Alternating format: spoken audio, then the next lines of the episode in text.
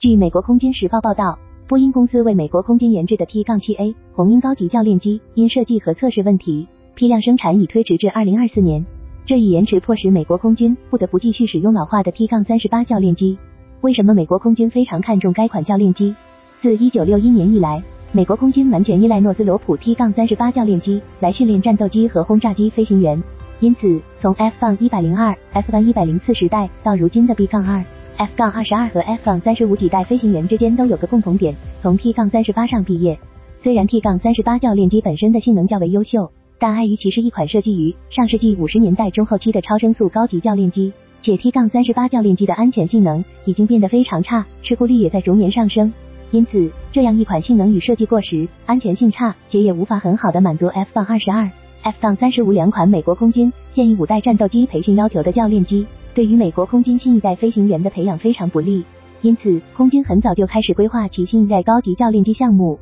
于是美国空军在二零一五年推出 T- 杠 X 新教练机项目，原本打算在几种现役教练机 M-346、T-50 或是其他飞机中选择，但美国空军对上述几型教练机显然都不太满意，于是，在二零一六年延长了竞标时间，最终采纳了波音与瑞典萨博公司合作研发的 T-7A 红鹰。T 杠 7A 的设计布局与 F/A-18 战斗机很相似，都是机翼前缘延伸到机身前部，以及 V 型双垂尾，具有良好的大弓角飞行操作能力。T 杠7配备 F-404-G-103 发动机，飞行速度可达到1.4倍升速，且兼备了模拟五代机多任务训练的特性，因此 T 杠 7A 非常适宜用来培养 F-35 以及未来六代机的飞行员。二零二一年六月，T 杠 7A 教练机就爆出遇到研发麻烦，包括零件短缺以及设计缺陷导致机翼摇晃的问题。而且美国国会所通过的研发预算不足，也导致里程碑 C milestone C 进度无法按时完成，必须花费十五个月时间解决。此外，二零二零至二零二二年间，受新冠疫情对全球供应链的影响，飞机零件短缺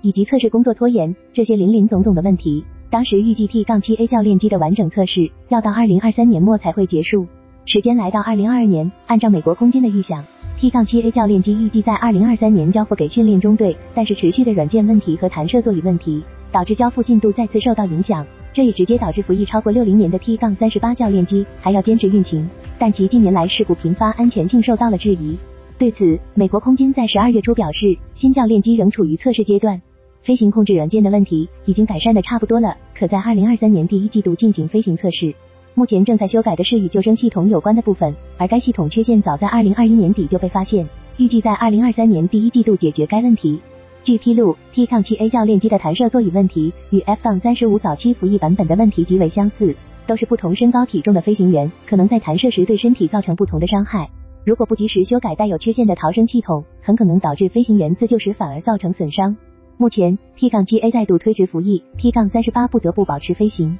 但是其近年来事故次数明显增加，仅在十一月接连发生了两起事故。十一月七日，一架 T- 杠三十八操控系统发生问题，两名飞行员只能弹射逃生，所幸飞行员平安落地，没有人员伤亡。十八日，一架 T- 杠三十八发生起落架故障，迫使飞机只能以机腹滑擦跑道的方式迫降，没有人受伤。美国空军的训练系统可谓处于世界一流水平，将战略重心转移到大国竞争后，飞行员的培养一直无法满足其不断增长的军事需求。美国空军此前还计划在二零二三至二零二五财年期间退役一百五十六架用于加油机和运输机训练的 T- 杠一教练机，而在 T- 杠三十八漫长的服役生涯中，为了延缓老化，其不得不进行阶段性升级，以延长使用寿命。面对教练机机队持续老化和预算逐年缩减，为了增加飞行员训练时长，美国空军在二零二二年底推出了空中机动性基础模拟器计划，试图在不牺牲训练质量的前提下，利用虚拟现实技术培训飞行员。但这项举措着实是杯水车薪。新计划能否在留住人才的同时，促进飞行员产出，还有待时间检验。